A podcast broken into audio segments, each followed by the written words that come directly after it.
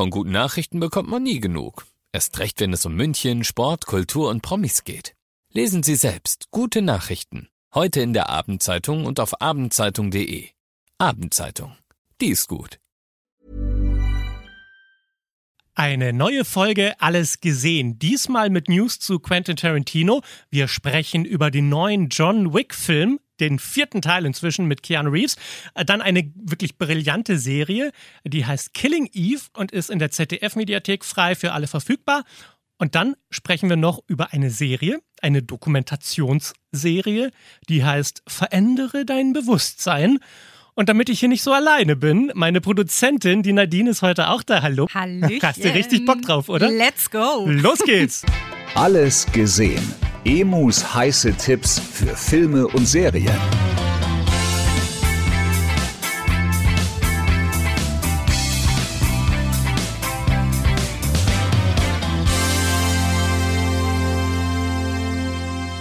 Ich finde es sehr schön, liebe Nadine, dass du auch da bist. Dann äh, können wir uns ein bisschen darüber unterhalten, dass Quentin Tarantino seinen neuen Film angekündigt hat, was in Hollywood immer so ein bisschen ein Feiertag ist. Er ist ja wirklich eine Regielegende. Wie stehst du zu Tarantino-Filmen?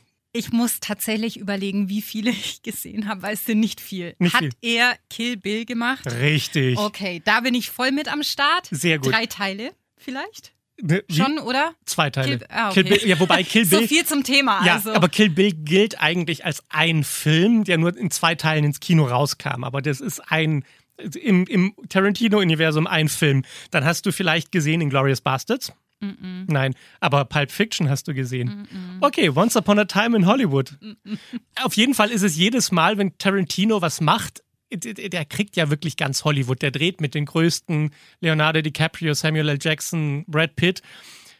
Und Tarantino hat immer gesagt, in seiner Karriere wird er nur exakt zehn Filme drehen. Und dann hört er auf. Neun Filme hat er bisher gemacht. Und das hier wird der zehnte. Das heißt, es wird wahrscheinlich der letzte Film von Quentin Tarantino. Und der heißt The Movie Critic. Man weiß noch nicht so richtig, worum es geht. Man vermutet aber, dass es geht um die wahre Geschichte von einer Filmkritikerin, die Ende der 70er Jahre in Los Angeles wirklich legendär war weil sie so gemein und fies war und sich angelegt hat mit allen ihren Chefs und mit allen Filmproduzenten. Und angeblich soll der Cast hauptsächlich weibliche Darstellerinnen umfassen. Also ich bin sehr gespannt, was Tarantino da macht. Und ich werde dir dann berichten, ob du dir vielleicht zumindest den Film von Tarantino angucken musst, okay? Die Frage für mich ist, welcher Ja. Star ist dabei, den ich kenne? Ja, und das weiß man nicht. So, das heißt, jetzt geht natürlich das große Roulette los in Hollywood. Wenn es Tarantinos letzter Film sein sollte, so wie angekündigt, dann will jeder logischerweise da mitspielen. Einfach auch, weil es so ein Oscar-Garant ist. Also wenn du in einem Tarantino-Film mitmachst, dann ist die Wahrscheinlichkeit auf einen Oscar relativ groß. Frag mal Christoph Waltz, der beide seine Oscars damit gewonnen hat, dass er bei Tarantino mitgemacht hat. Brad Pitt hat ihn ja auch da über, rüberbekommen. Also, äh, so gesehen, man weiß es noch nicht. Die Dreharbeiten sollen erst im Herbst beginnen. Das heißt, jetzt geht Casting los und alle Frauen in Hollywood werden ganz laut schreien: Bitte, bitte, nimm mich. Ich fände ehrlich gesagt Margot Robbie ganz gut. Mit der dreht er ja immer gerne. Mit der hat er ja auch schon ähm, Once Upon a Time in Hollywood gemacht. Und ich könnte mir vorstellen, dass er, da er ja immer wieder mit den gleichen Schauspielern dreht und Schauspielerinnen, dass er dann vielleicht sie wieder nochmal holt. Aber man weiß es nicht. Wir bleiben gespannt. Lass uns reden über den neuen John Wick-Film, der ins Kino kommt.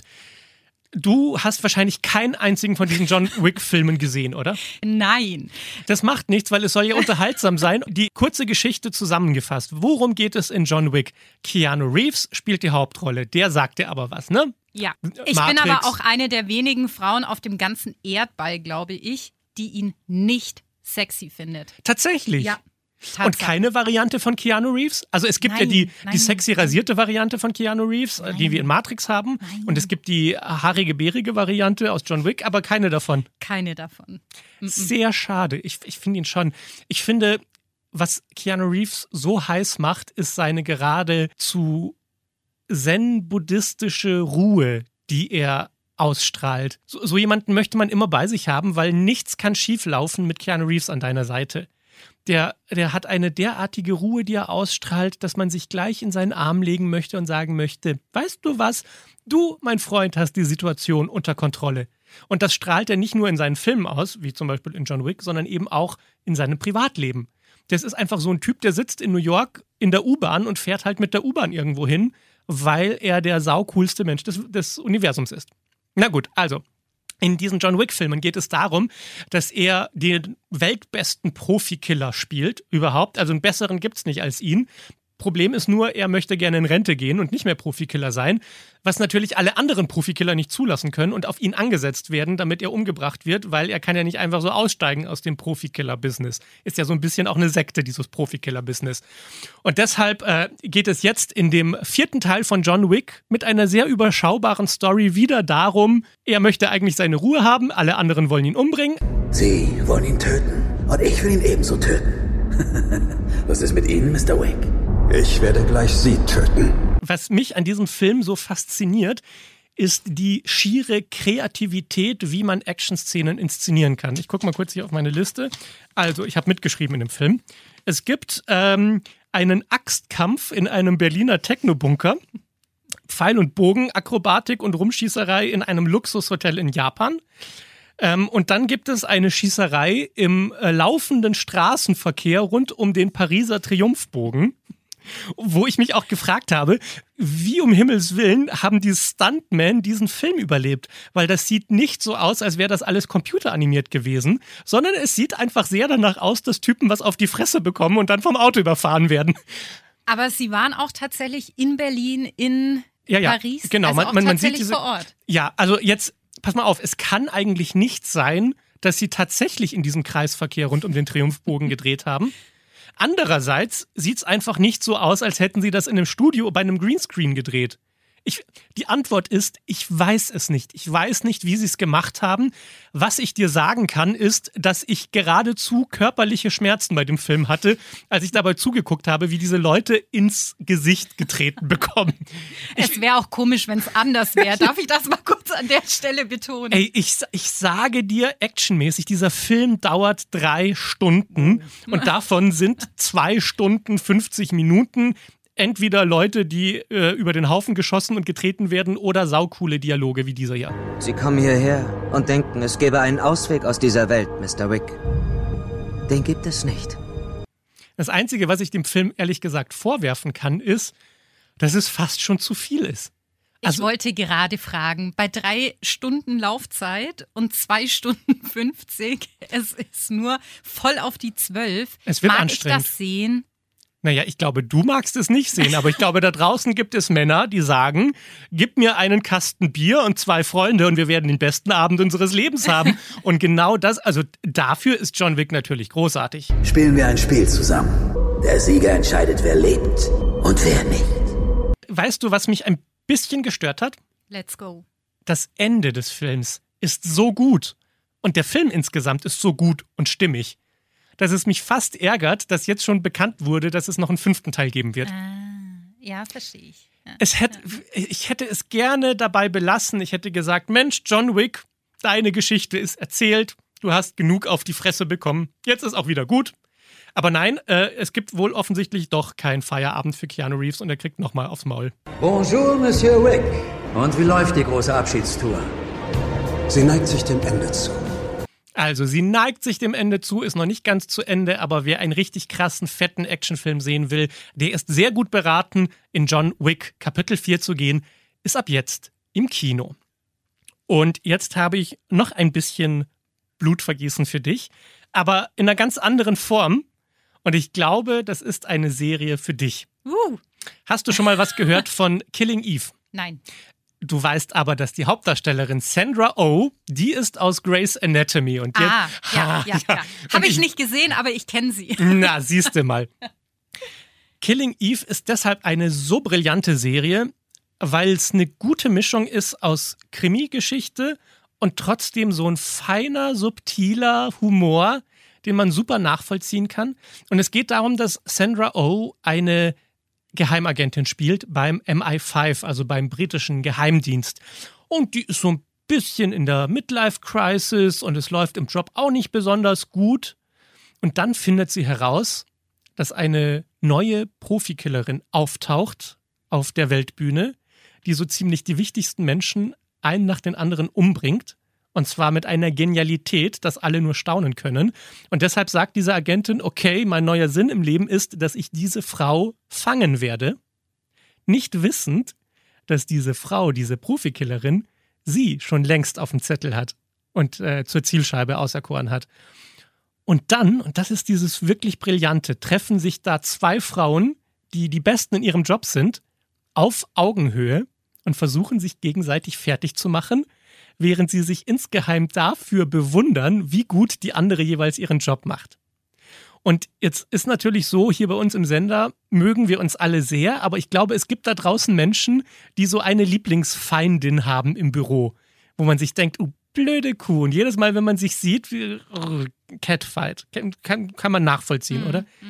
Genau das, nur halt in der Profikiller-Welt, äh, ist äh, diese Serie Killing Eve.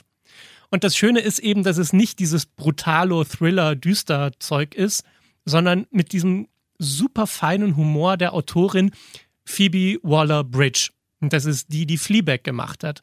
Das ist eine der besten Comedy-Serien. Also, falls du das nicht gesehen hast, Amazon Prime Video anmachen und Fleabag gucken. Ich habe die Serie dreimal gesehen, durchgeguckt, Tränen gelacht. Also das hier nur mal so als Side Note. Fleabag kann man immer empfehlen. Zurück zu Killing Eve. Diese Serie geht über vier Staffeln und alle vier Staffeln wurden jetzt sich geschnappt vom ZDF. Das heißt, man kann die in der ZDF-Mediathek frei gucken, egal ob man nun Netflix hat oder Disney Plus oder gar nichts davon. Das hier kann man gratis sehen, einfach so, weil wir unseren öffentlich-rechtlichen Rundfunkbeitrag bezahlen. Yay. Mit dem Problem, dass die vierte Staffel von Killing Eve leider nicht mehr so gut ist. Aber die ersten beiden lohnen sich so sehr. Also äh, die ersten beiden muss man gucken. Die dritte kann man sich auch angucken. Und bei der vierten, wenn man es sehen will, guckt man sich an. Wenn nicht, kann man es nach der dritten auch bleiben lassen. Sandra Oh und Judy Comer spielen da die Hauptrollen. Sie werden ständig mit Emmys und Golden Globes ausgezeichnet dafür, dass sie wirklich brillant diese beiden Frauen spielen. Killing Eve heißt die Serie ZDF-Mediathek. Okay, und äh, eine Sache habe ich noch, liebe Nadine. Jetzt bin ich gespannt. Ich möchte mit dir über Drogen reden. Oh, ob ich da jetzt die Richtige bin, ich weiß nicht. Erzähl mir doch mal von deinem letzten LSD-Trip. Ähm, das ist schnell erzählt, weil ich bin, was das Thema Drogen angeht, da bin ich sehr strikt und ähm, da kann ich gar nichts mit anfangen und bin tatsächlich, äh, wenn du mich anguckst, siehst du es, ein unbeschriebenes Blatt. Ein sehr braves Mädchen. Ja, Ja. da ja. Und deshalb ist es umso interessanter, jetzt mit dir darüber zu reden. Es geht um eine Netflix-Serie, eine Dokumentation über vier Teile, die heißt Verändere dein Bewusstsein. Und da geht es um Psychedelika, also psychoaktive Substanzen wie zum Beispiel LSD oder Psilocybin in Magic Mushrooms oder MDMA im äh, Ecstasy. Und jetzt fragst du mich, aber warum macht man denn eine Doku darüber? Naja, weil Drogen sind ja nicht gleich Drogen. Also ja, es gibt harte Drogen wie äh, Heroin, krass abhängig machende Sachen, Crack. Und dann gibt es ja Sachen, die sind genauso Drogen, aber total anerkannt bei uns in der Gesellschaft. Alkohol ist eine Droge, Koffein ist eine Droge, ist auch nicht unbedingt gesund. Aber da sagen wir so, ja, aber ja, aber das ist ja normal. So, das, das zählt ja nicht als Droge. Und ich plädiere jetzt dafür zu sagen, diese dritte Kategorie sollte auch nicht so als Droge zählen, aber auch nicht als etwas, was frei zugänglich ist. Und diese dritte Kategorie sind Psychedelika. LSD, Magic Mushrooms. Warum? Darum geht es in dieser Dokumentation. Michael Pollan, der Professor, führt durch diese Doku und zeigt, wie wichtig diese Substanzen für die Medizin sind. Und zwar bei Psychotherapie. Normalerweise kann man eine Psychotherapie machen und legt sich auf die Couch und labert 100, Stu 100 Stunden seinen Therapeuten voll, wie schlimm die eigene Mutter war. Und dann gibt es gerade Forschungen, die sagen, im Grunde kann man mit einer Therapiesitzung, bei der der Therapeut dem Patienten eine hohe Dosis LSD oder Psilocybin gibt, so viel mehr erreichen. Und das liegt daran, und das erklärt diese Doku so unglaublich gut. Wir Menschen sitzen normalerweise so vom Gefühl her im eigenen Kopf drin und gucken aus den Augen raus und steuern so durch unser Leben und müssen irgendwelche Entscheidungen treffen und müssen immer alles richtig machen und spüren diesen schrecklichen Druck. Und daraus entstehen dann Probleme und Sorgen und am Ende können sich sogar Depressionen entwickeln. Und was diese psychoaktiven Substanzen machen, ist im Gehirn die Filter so ummodeln, dass äh, die Gehirnareale direkter miteinander kommunizieren können, dieses Gefühl, ein Ich zu sein, sich ein bisschen auflöst und die Konsequenz daraus ist, dass man sich so ein bisschen eins mit allem fühlt. Alles ist Liebe, Hippie, Flower Power, aber das ist die Idee dahinter. Und wenn dann ein Therapeut in einem sicheren Setting mit zum Beispiel jemandem spricht, der eine posttraumatische Belastungsstörung hatte, dann kann diese Person diese Emotionen, die in einem drin sind und eingesperrt sind und nicht raus dürfen, weil man sonst eine Panikattacke bekommt, in einem sicheren Rahmen rauslassen. Und das ist so faszinierend zu sehen in dieser Doku, wie Leute, die etwas über Jahrzehnte teilweise in sich reingefressen haben, rauslassen können mit einer Dosis LSD und dass das wirklich langfristig etwas verändert. Und nochmal, das sind potenziell gefährliche Drogen. Ich sage nicht, legalisiert LSD und dann sagt den Leuten, guck mal, da ist die Autobahn, lauf einmal drüber. Ganz schlechte Idee. Aber wenn ein Therapeut in einer gesicherten Session mit jemandem spricht, darüber eine Erfahrung durchlebt, die so intensiv ist, dass sie das ganze Leben verändern kann. Vor allem wird das ja auch in der Palliativmedizin benutzt und Leute verlieren die Angst vor dem Tod, obwohl sie schwer krebskrank sind. Warum soll man das nicht nutzen, wenn das geht? Und diese Studien werden gerade gemacht und sie sind weiter, als man denkt. Also wir sind tatsächlich kurz davor, dass das erstmal in Amerika, dann in der Schweiz, vielleicht später auch in Deutschland wirklich eingesetzt wird. Das ist jetzt nicht so ein, oh, wir fangen mal an mit dem Forschen, sondern diese Doku zeigt, ey, wir sind relativ weit und die Ergebnisse sind fantastisch. Und ich empfehle jedem, diese Doku zu gucken. Nicht nur, weil man selbst anders über darüber nachdenkt, was ist denn jetzt Droge und was ist verboten, sondern weil es auch wirklich das eigene Bewusstsein erweitert und man sich denkt, hey, es gibt so viel mehr auf Gottes grüner Erde, von dem ich keine Ahnung habe. Und dann gucke ich plötzlich diese Doku und verstehe mich besser und verstehe andere besser.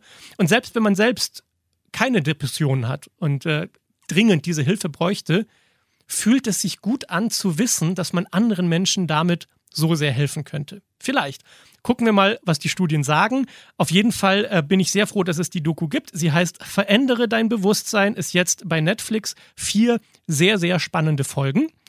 Und Nadine, ich würde sagen, das war's jetzt. Du machst jetzt trotzdem keinen LSD-Trip mit mir, oder? Nein.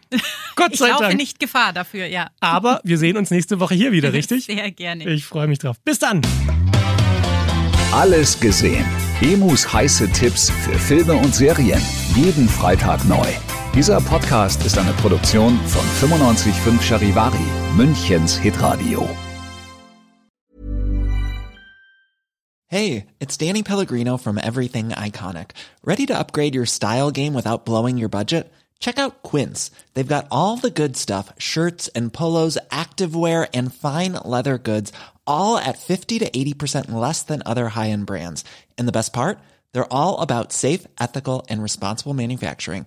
Get that luxury vibe without the luxury price tag. Hit up quince.com slash upgrade for free shipping and 365 day returns on your next order. That's quince.com slash upgrade.